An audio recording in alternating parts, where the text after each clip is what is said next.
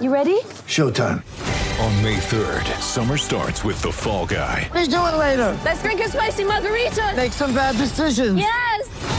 Audiences are falling in love with the most entertaining film of the year. Fall guy. Fall guy. Fall guy. That's what the poster said. See Ryan Gosling and Emily Blunt in the movie critics say exists to make you happy. Trying to make it out? Nope. Because I don't either. It's not what I'm into right now. What are you into? Talking. Yeah.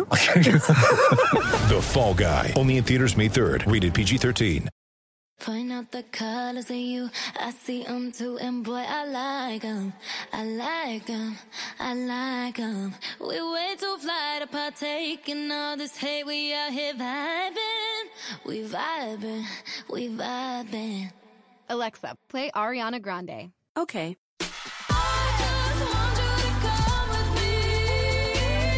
With Amazon Music, a voice is all you need. Get tens of millions of songs. Download the Amazon Music app today. What's up, everybody? Welcome into the latest Windy City Gridiron Radio. With you, as always, managing editor Robert Zeglinski. And today we're going to talk the 2018 49ers, one of the final pieces of our Bears opponents preview for this regular season. Um, I know we're winding down towards roster cuts and all of that other fun stuff, but we still have um, we still have some of these guys to get through. Luckily, we have um, one of SB Nation NFL's editors and producers, and he also runs Niners Nation, uh, David Fucillo, to help us break everything down, to help us break Jimmy Garoppolo's perfect smile down, all that kind of fun stuff. David, what's up? Hey, what's happening? Always here to talk about the uh, the ever handsome Jimmy Garoppolo. Incredibly handsome Jimmy Garoppolo. In fact, that's probably the most notable part. That's we, we won't we won't even really talk about football, right? Well, I would actually say the most notable part is that he's from uh, Illinois. He's a he's a Chicago area. Oh yeah, sure, yeah, yeah. Uh, Northern Illinois. He went to NIU and then. Yeah, yeah, yeah. No, I, forget, I forget that. I forget that sometimes. He went, no, he went, he went to Eastern Illinois. Oh, Eastern Illinois. Okay, yeah. Actually, 49ers uh, cornerback Jimmy Ward went to Northern Illinois. Ah, okay, okay, okay. Yeah, I forget that. I, I, sometimes I get lost in his eyes, and it happens. You know. I mean, it, it, happens. I will say uh, really, it's the jaw is what really gives away the Chicago. And he he and his entire family have these rock solid jaws that just look like you know they are just straight out of Chicago. Let's we're gonna talk more Jimmy in a little bit. Um, the first part I wanted to discuss, David, what we're entering the second year of that Garoppolo era, that John Lynch era, first second full year. Um, in your mind, how have expectations changed? Uh, it's interesting. Uh, you know, I know we're getting into Jim Garoppolo a little bit, but obviously expectations certainly uh, relate to relate to the addition of Garoppolo. Um, you know, it's been a year and a half now. Uh, they they when Lynch and Shanahan first took over, I think people were cautiously optimistic. They figured, okay, Shanahan's the up and coming coach. Uh, Lynch had no experience, but he, he was very good with the media. He talked a good game. And so, you know, people felt pretty good. Uh, you get through the first draft, things are feeling pretty good. Then the team starts 0 9. Everybody doesn't know what, you know, it's, you, are still trying to say, okay, everything's going to be fine. It's, you yeah. know, we knew this was going to be bad. Uh, and then everything really changed uh, on October 30th. I think it was the 30th uh, when they when they traded for Jimmy Garoppolo, just because you know he was he was one of the big name options. It was going to be you know there was a lot of talk that the 49ers would make a run at Kirk Cousins because he's a Kyle Shanahan guy, mm-hmm. uh, but you know they added Garoppolo and suddenly it's like well wait a second, uh, you know he only he had two starts to his name. He played pretty well, but he's a Tom Brady guy. He's a you know he's worked with Tom Brady. He's worked worked with Bill Belichick. Everybody that changed everything. That changed how everybody felt. Um, I, you know, nobody was ready to anoint him quite then, but suddenly it's like, oh, wait a second, suddenly this team's a little more interesting. Hmm. Uh, going. So, would you say? Would you say Super Bowl hype is warranted? Because I've seen that, and and, and just I have to say, from an objective perspective, like I'm not totally bought in going into the second year, despite the sample size. I mean, I, I can see the pieces. I can see how everything's pieced together. How, how are you gauging that? Well, I mean, he's never lost a start, so I mean, I okay. Would, so he's going to go into. He's actually going to go. They're going to go nineteen and zero. Oh. Yeah. Okay. Okay. Not not just that. He's never going to lose a game in his career. That's what the projections say. Yeah. No. Um. No, honestly, I agree. Super Bowl project. You know, Super Bowl suggesting that they're going to go to the Super Bowl is is way out of line at this point. um, yes, you know, if you get to the playoffs, anything can happen. But I think they're they're kind of in that middle gray area where they will be competitive every week, but saying the Super Bowl is a little tough. Uh, you're looking at a team. The over under is set at eight and a half, and that's about a perfect number because I can't really tell you one way or the other whether it's going to go over or under. I see kind of a seven to ten win range. Um, if everything goes great, 10 wins makes sense. If things go poorly, seven wins makes sense. I mean, obviously, they could technically do worse than that or technically do better than that, but mm-hmm.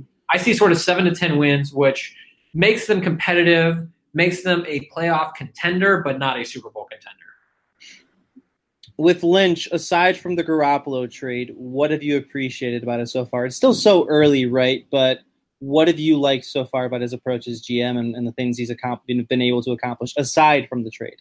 Well, I mean, you could talk, you know, you could point to successful drafts, some interesting uh, free agent additions, stuff like that. But, you know, every GM is going to have their their misses to go with their hits. So I think beyond just, hey, he's hitting on this guy or that guy is is changing the culture. And really, this is kind of a combination of him and Shanahan because Lynch is technically the GM, but it really is a partnership. And that's kind of a cliche, but I think Shanahan is is a guy who has a lot of say in this and in terms of, of, the roster. And we've seen this, you know, we've seen a lot of turnover. There's only, I think, 12 players left from before the team hired Lynch and Shanahan. So mm-hmm. clearly there's a, a, big roster turnover, but really it's been a change in culture.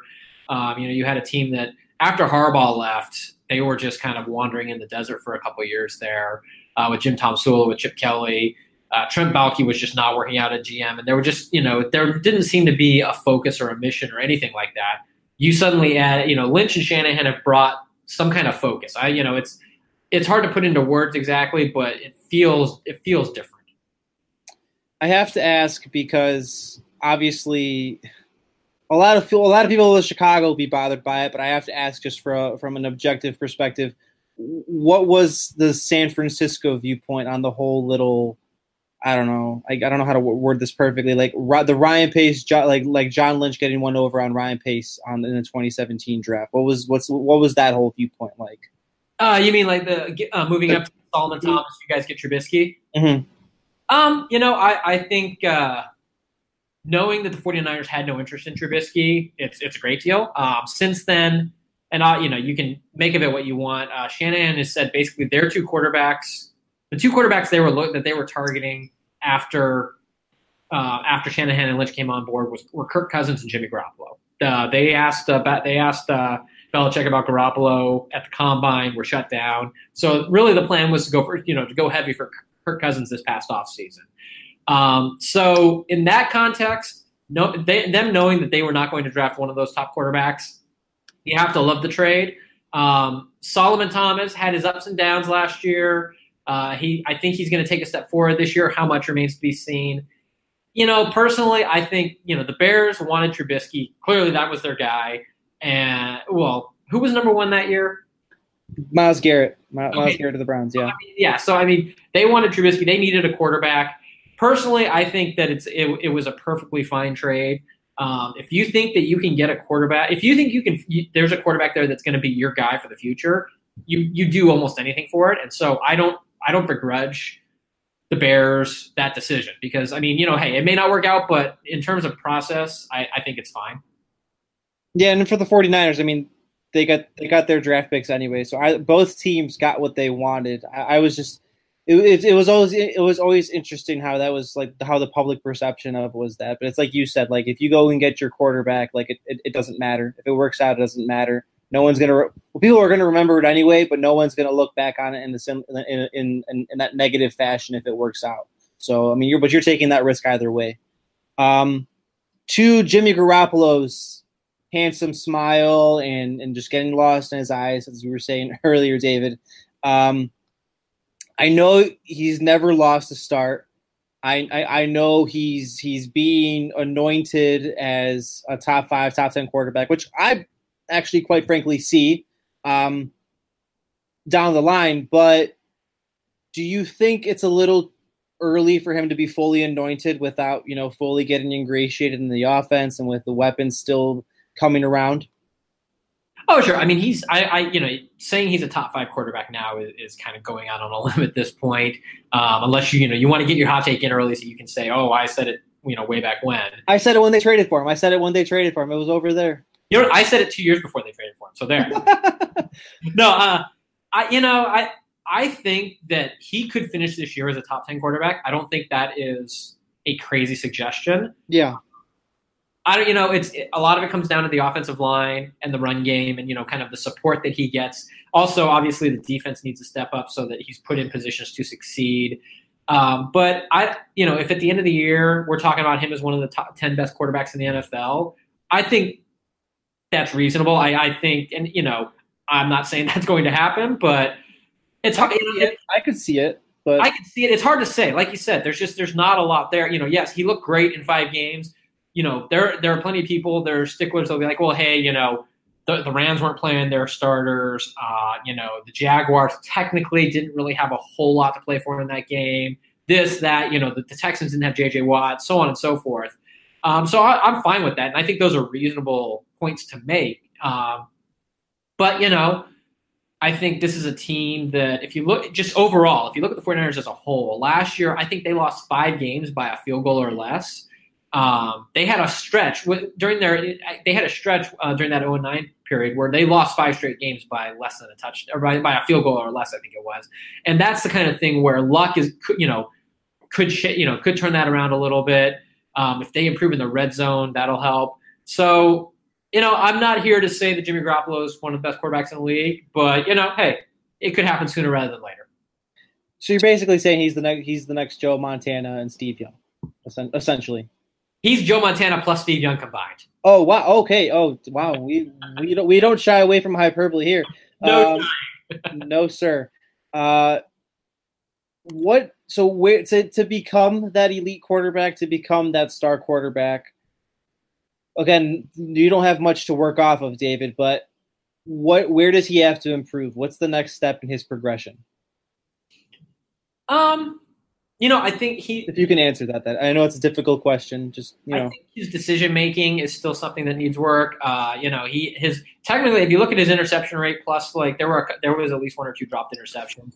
It was among the worst in the NFL given his five game stretch. I think it was something like Trevor. It was like down there with Trevor Siemian, so it wasn't good. But um, and then if um, another like, Illinois product, Trevor it, Siemian, yeah, they're they're, they're everywhere. Illinois yeah. is it dominates the NFL. uh, but you know, I think uh, if, uh, for those that that missed his the, the 49ers Colts game this weekend, uh, in the second in the second quarter, in his last drive of the second quarter, um, the 49ers had like first or goal, first and goal or, or second and goal, and he threw two passes, one which um, wasn't going to be an easy interception, but when you know the defender got his hands on it, and the other one just bounced off the defender's chest, you know, and yeah, so that I think decision making. I think he he does a lot of things really well at this point. Um, there's things you know he can improve in plenty of areas a little bit here and there, but decision making is going to be something where the more and I, this comes with more time. You know, the more you play, the more experience you get, the more situations. It's like okay, now I know. You know, I can't do this in this situation.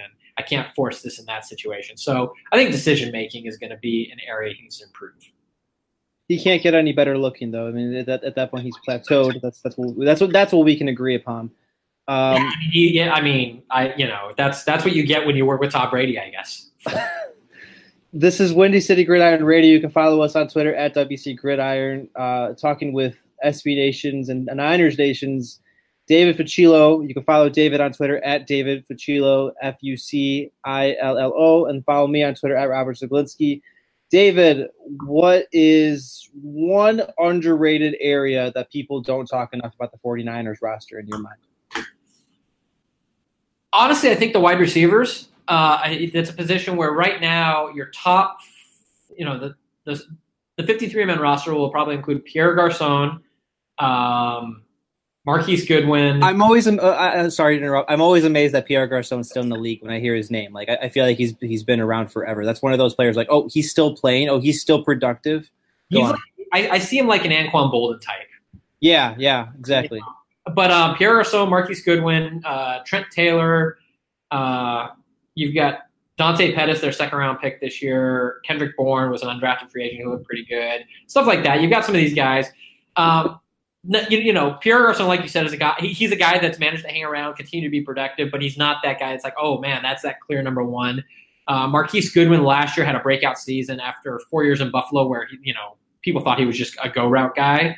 Uh, but I think that's a position group that actually is going to be a lot better than people expect. Um, I don't know that you're going to find. I mean, Goodwin is, I think, is the guy that will end up as the best of that group this year. Mhm. Um, but none of those guys are people that are jumping out at you at like, oh man, I really need to draft that guy uh, in my fantasy draft. They're, they're the proverbial better football player than fantasy player.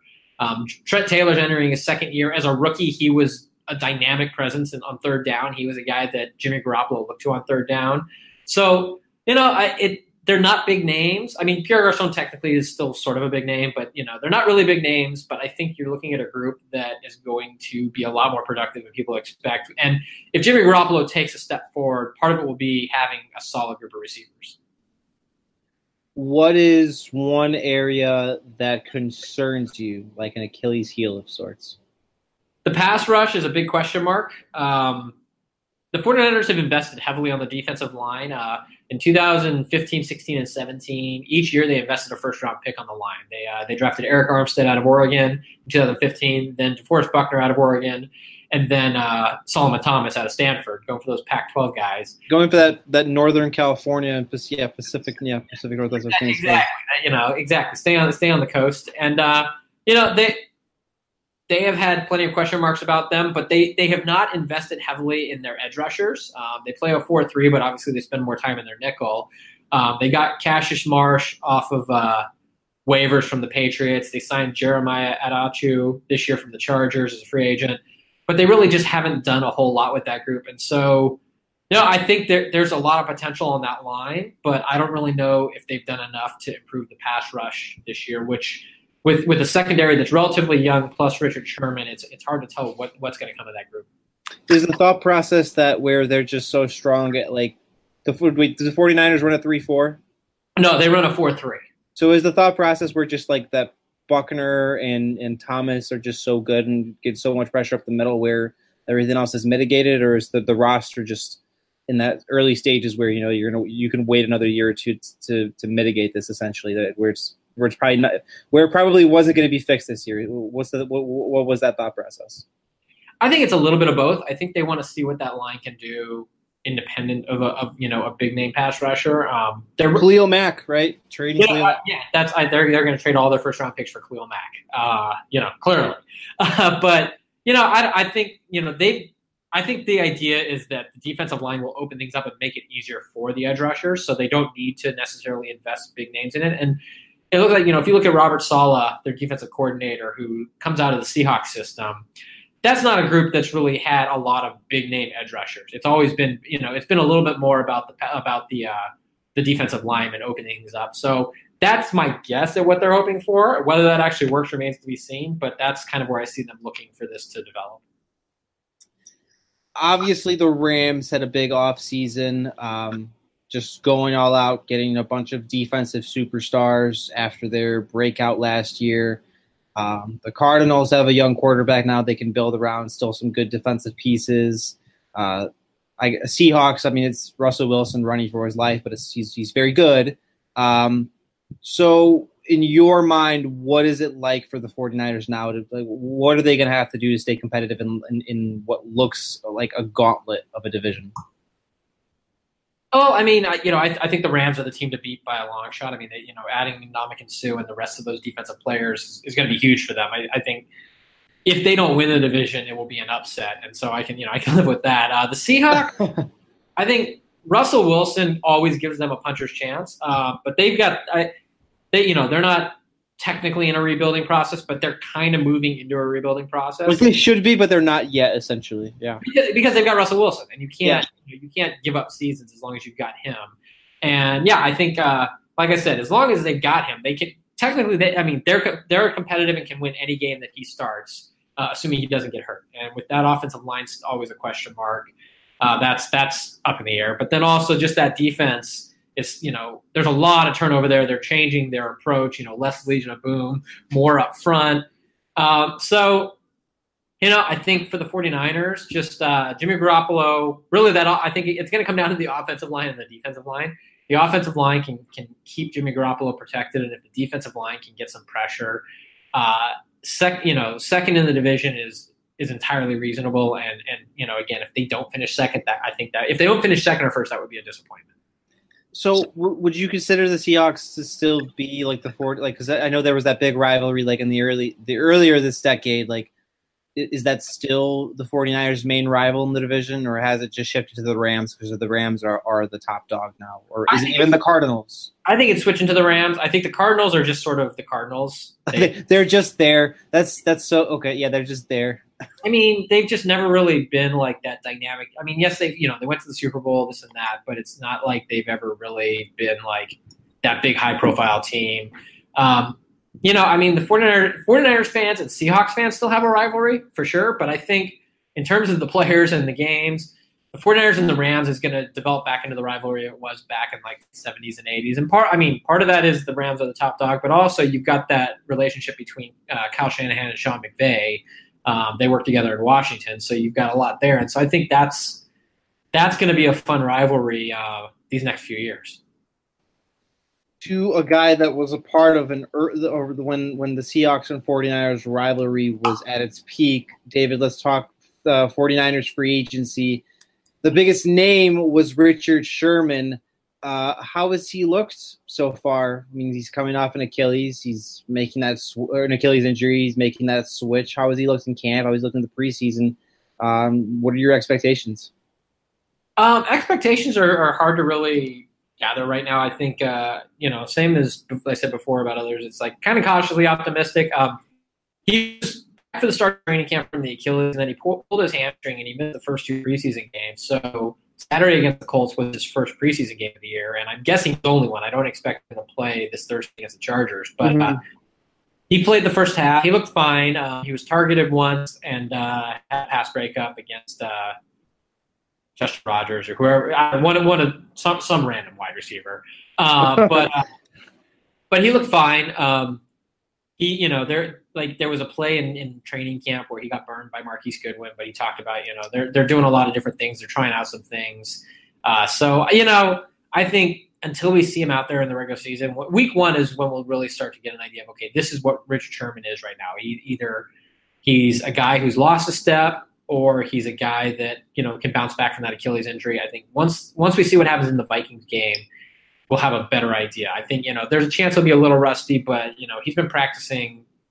He's been back on the practice field for most of the past week and a half or so. So I think that's the game when we'll really be able to tell what this year might mean for Richard Sherman this this might be a little bit of an arbitrary question, but how do you think his um I guess how do you think his like mentality's shifted like in this kind of like second phase of his career and trying to like revitalize himself? How, has he given any inkling to that? Um like I said, this that might be a little arbitrary, but um obviously this was a guy that used to be one of the league's but like star corners and stuff and he's trying to get back to there. Yeah, I think uh one thing that's that's been interesting is he's come in he, is the leadership role he served. I mean, he was outspoken with the Seahawks, but I don't know enough to say that he was you know clear. Like he was the vocal leader of the of that secondary, but I, I kind of feel like Earl Thomas was probably more of the, The better player, yeah, yeah. well, but like the quiet leader. You know, the guy Mhm. that so didn't say as much, but was more viewed as as the the quote unquote leader of of the secondary. Whereas with the 49ers. Um, obviously, you know, he couldn't really do a lot of a lot of practice in the offseason workout program. He didn't even get on the practice field until the very end of uh, minicamp. And so it was interesting. As soon as he came in, he started to work with the the young because the 49ers have a lot of young players on their secondary. They've got a 2nd cornerback, they've got a second year free safety, a fourth year strong safety who's in his first, you know, full, who hopefully will get a full season at the start of this year. But he's work, you know, he's kind of been playing, you know, he's been sort of that coach on, you know, that that player coach on the field and then that leader off the field and, the mentor that I don't know if he necessarily and again I can't say for certain we'd have to ask Seahawks fans about this, but it feels like he's kind of taking on more of a role in that regard and, and viewing this as sort of his chance to to really make his imprint um, from a different role. You know, he still he still thinks he can play, he still thinks he can do all that, and, and that's fine. But like I think more than anything, his leadership is going to be as important as anything uh, with the 49ers. He's probably going to want revenge on the Seahawks too, or like self-motivated a revenge of some kind, which will actually be really fun to see. Um, the other big free agent signing, David, Jerick McKinnon. Uh, expectations for him? How has he looked so far? Uh, well, so he uh, he played in the first preseason game, and uh, then after that he had a calf strain, and so he hasn't played in the preseason since. He's been getting you know pregame workouts and stuff like that.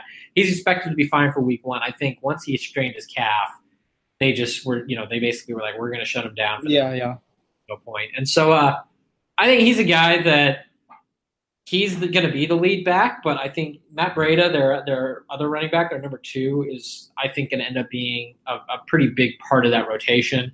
McKinnon is a guy that I could see him rushing for eight or nine hundred yards, but then hauling in seven or eight hundred receiving yards uh, potentially. I think he's a guy that you're going to see a lot of him in the passing game. He's I don't know if he'll necessarily be the team's pass you know receptions leader, but he's going to be no worse than second or third in receptions on this team. Uh, I think you're going to see a lot of those, you know, a lot of that shorter work. And so, you know, he's not, they're not, you know, people were talking about, well, they paid him all this money and this and that. But I think for a lot of systems, that was a lot of money. But for Shanahan's system, I think it makes sense. He's a guy that can, that can get in there and do a lot of that, that short, you know, a lot of work in that short passing game. So what you're saying is, in Shanahan's system, he's going to be Roger Craig, essentially. What Yeah, you- pretty much. I mean, that you know, we've already got, we're already beginning the proclamations for the Hall of Fame. uh, let's let's jump over to the draft. David is doing all this off-season fun stuff. So, uh, first round pick Mike McGlinchey. You already mentioned Dante Pettis, uh, Fred Warner in the third round. Tartav Tartavi. Oh, excuse me. Tarvarius Moore, Kentavius Street in the third and fourth rounds. DJ Reed. Um, how has the draft looked so far? How pleased were you with it? Um, all that good stuff. Well, to throw you off even more, they they drafted Tarvarius Moore in the third round, and then they signed Tarvarus McFadden as an undrafted free. Okay, that's too much. That's too much name jumbling for me. Yeah, the, the the eye is the key there. But uh, no, you know, so far it's it's it, it's been it's it's looking good. Um, there's you know there's it there hasn't I haven't been real games, so you have to take it with a grain of salt. Yeah, that's that, that. Yeah, yeah. I think you know with McGlinchey, he, I mean he's their right tackle. He's the guy they, they they drafted him, and then they traded Trent Brown, who had been their right tackle. So they're gonna you know they're gonna go through some ups and downs with him, just as you do with any rookie offensive lineman. But I think uh, for him the floor is pretty high. So you know he'll have some bad games, but I don't think it'll be too bad. Um, Dante Pettis is one of the best punt returners in college football history. He actually he set the record for most uh, punt return touchdowns. I think he averaged 20 yards a punt return last year, or some ridiculous number. So you're going to get that from him, and then he's going to be. They're going to kind of work him around as a wide receiver, but he's looked really good uh, with his route running. Um, Fred Warner is interesting because Reuben Reuben Foster is going to be suspended the first two games, and so more than likely, the 49ers are going to start Malcolm Smith and Fred Warner at their two at the Mike and the Will position, uh, and so, and then once Foster comes back, I think Warner's a see a lot of work in, in nickel, sort of a coverage guy, a guy that they can, you know, they don't necessarily have to have a third cornerback. They can potentially rotate him in as well to kind of mix up their packages. Yeah. Um, Tarvarius Moore played safety in college. He's moving over to uh, cornerback. He's looked good. Um, he's not going to be in the starting lineup. That's going to be Richard Sherman and Ahkello Witherspoon. Uh, Jimmy Ward is probably first off the bench, but I think Tarvarius Moore is a guy who will eventually replace him.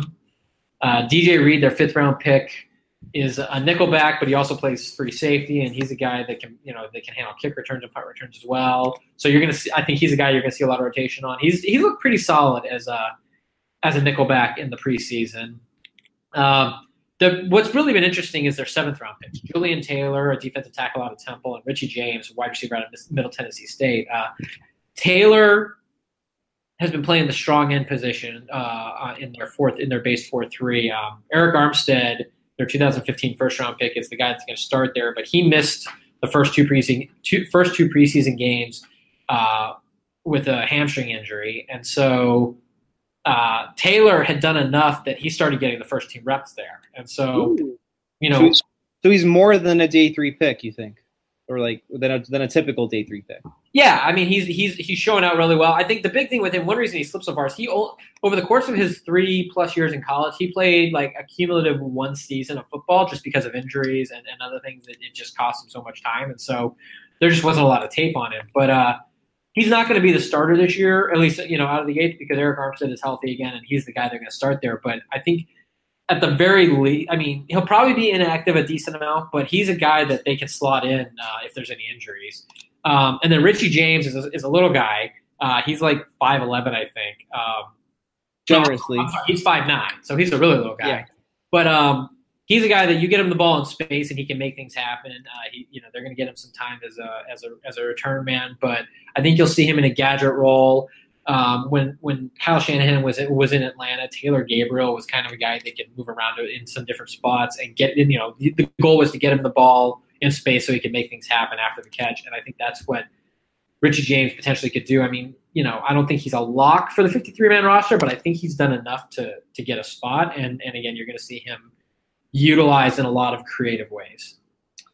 Just to circle back to McGlinchey for a minute, uh, Joe Staley being 33, do you think there's a plan to eventually shift McGlinchey over to left tackle after after a few seasons or so, or so as a long term plan?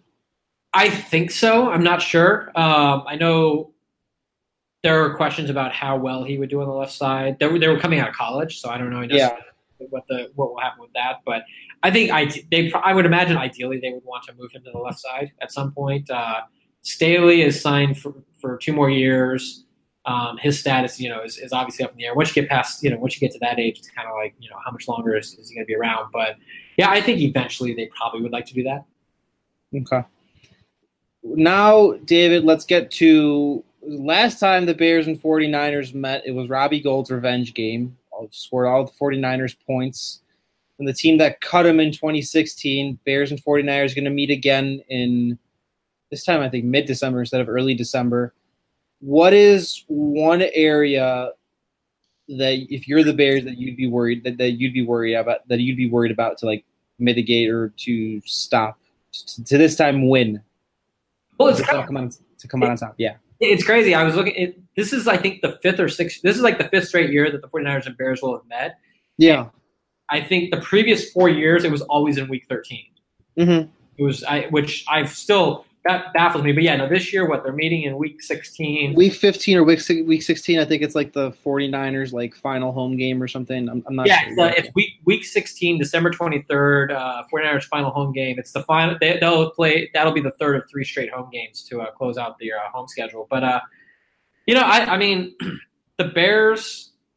I like the addition of Allen Robinson. I think they finally, you know, it's good that they've got Mitchell Trubisky some uh, some weapons finally. Um, last year it was just kind of like, here you go, let's see what you can do. But uh, there, t- I, you know, I don't. I mean, Nagy obviously gets a lot of praise, and I think people like that. I, it's going to be interesting to see with Cohen and uh, Jordan Howard. I, you know, I, I I don't know enough about the Bears defense to say what you know what's right, right. I think that for me, it's more about Uh, Howard or yeah, Jordan Howard and Tarik Cohen are both are you know that's going to be an interesting duo in terms of uh, that run game, but also you know Cohen seems to be a guy that can do a lot out of the backfield um, as a pass catcher and.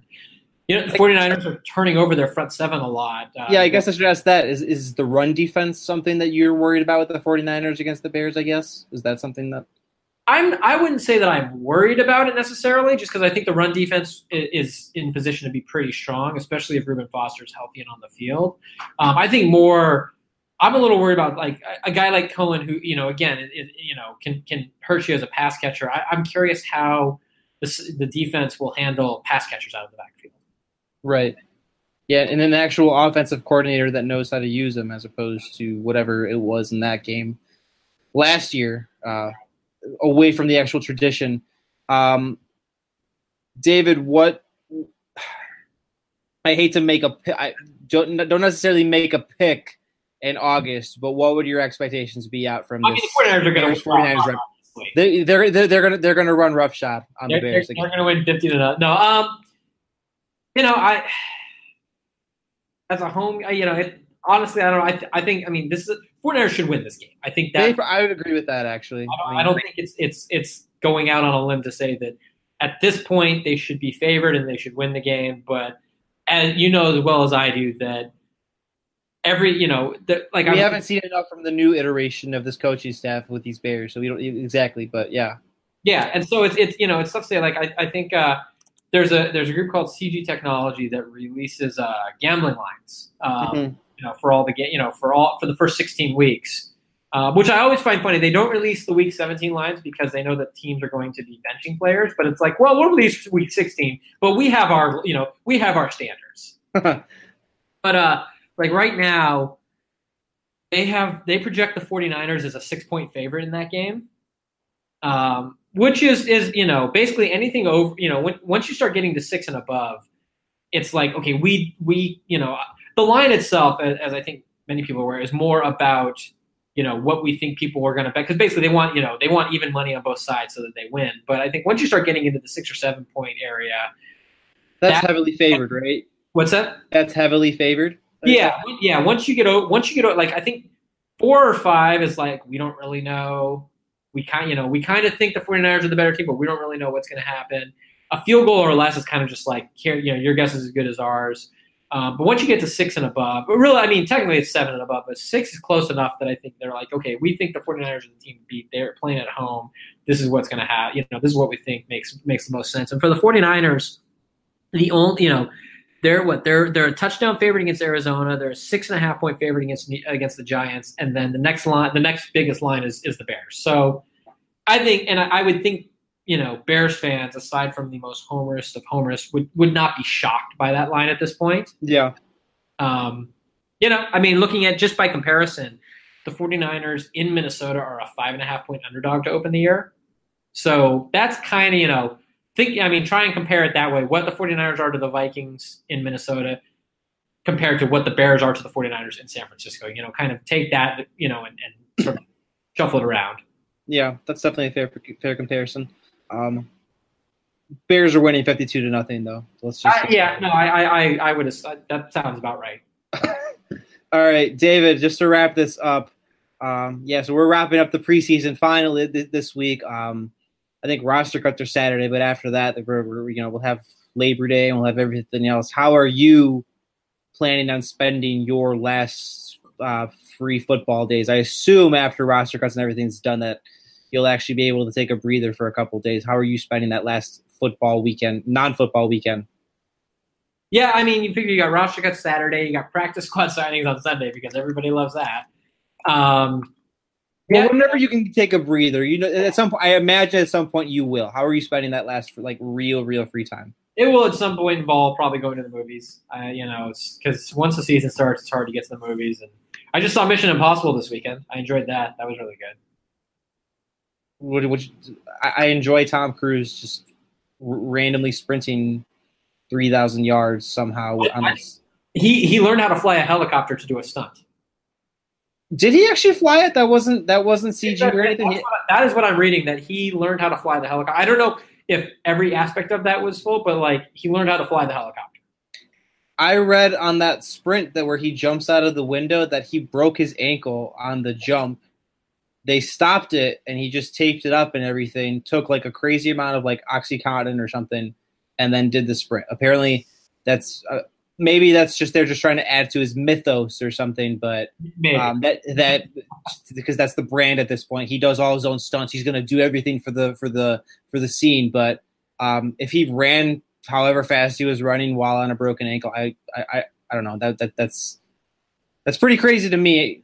That's pretty crazy to me. That's almost like an NFL player playing through some kind of injury, yeah, pretty much. Or like you know, like hockey players playing through broken legs. through broken legs or losing teeth or or what what, what have you. I mean, Uh, hockey, hockey players are tougher than everybody else. So Well, of course they are. Of course they are. I, I, I was just saying, like, I, I wouldn't, I wouldn't think you wouldn't think of like an actor necessarily doing that, like yeah, that's true. through a stunt. Yeah. It's you know what? It's Scientology. More than likely, that's what gives him the strength. Um, David, I know we've been like going back and forth on this uh, for a while trying to get this up. I really appreciate you finally coming on, taking the time. Uh, a lot of good insight, buddy. Really Yeah, appreciate my it. pleasure. My pleasure. Thanks a lot. You can follow. uh, Excuse me, I'm losing my voice here at the end. you can follow David on Twitter uh, at David Fucillo. Uh, that's F U C I L L O. You can follow uh, follow Niners Nation as well. Niners Nation. He runs that website. He's an NFL uh, produ- uh, producer and editor for SB Nation proper. Follow us on Twitter at WC Gridiron. Follow me on Twitter at Robert Zeglinski. We're doing all this housekeep- housekeeping. And as always, sit, keep it classy, everybody. Hello, I'm Spencer Hall from SB Nation, and I want to tell you about my new show, It Seemed Smart. It Seems Smart is a show about people doing things that, for some reason or another, seem smart at the time. Those things might include doing a little cocaine and driving a bike up a mountain. Or, I don't know, maybe racing 100 miles per hour across the country in the middle of the night with no one's permission. Or even stealing a bat from an umpire's room in a Major League Baseball park. Check it out, and if you like it, tell a friend. I'm Spencer Hall. Don't do anything smart.